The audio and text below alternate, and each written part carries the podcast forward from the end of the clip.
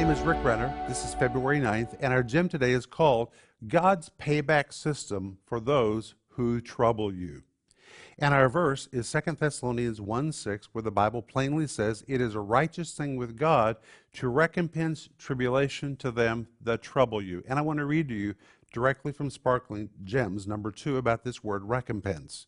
This word recompense is a Greek word that means to pay back, to repay, to give someone exactly what is due them, to give someone exactly what they deserve, or to settle the score. It is a full and complete requital of what is due.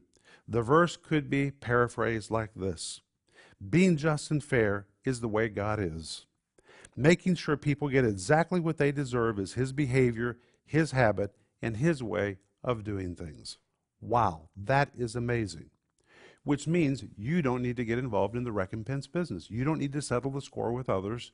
Leave that in the hands of God because when it comes to rewarding people for what they did or punishing people for what they did, God is very faithful. He will settle the score so you stay out of the judgment business.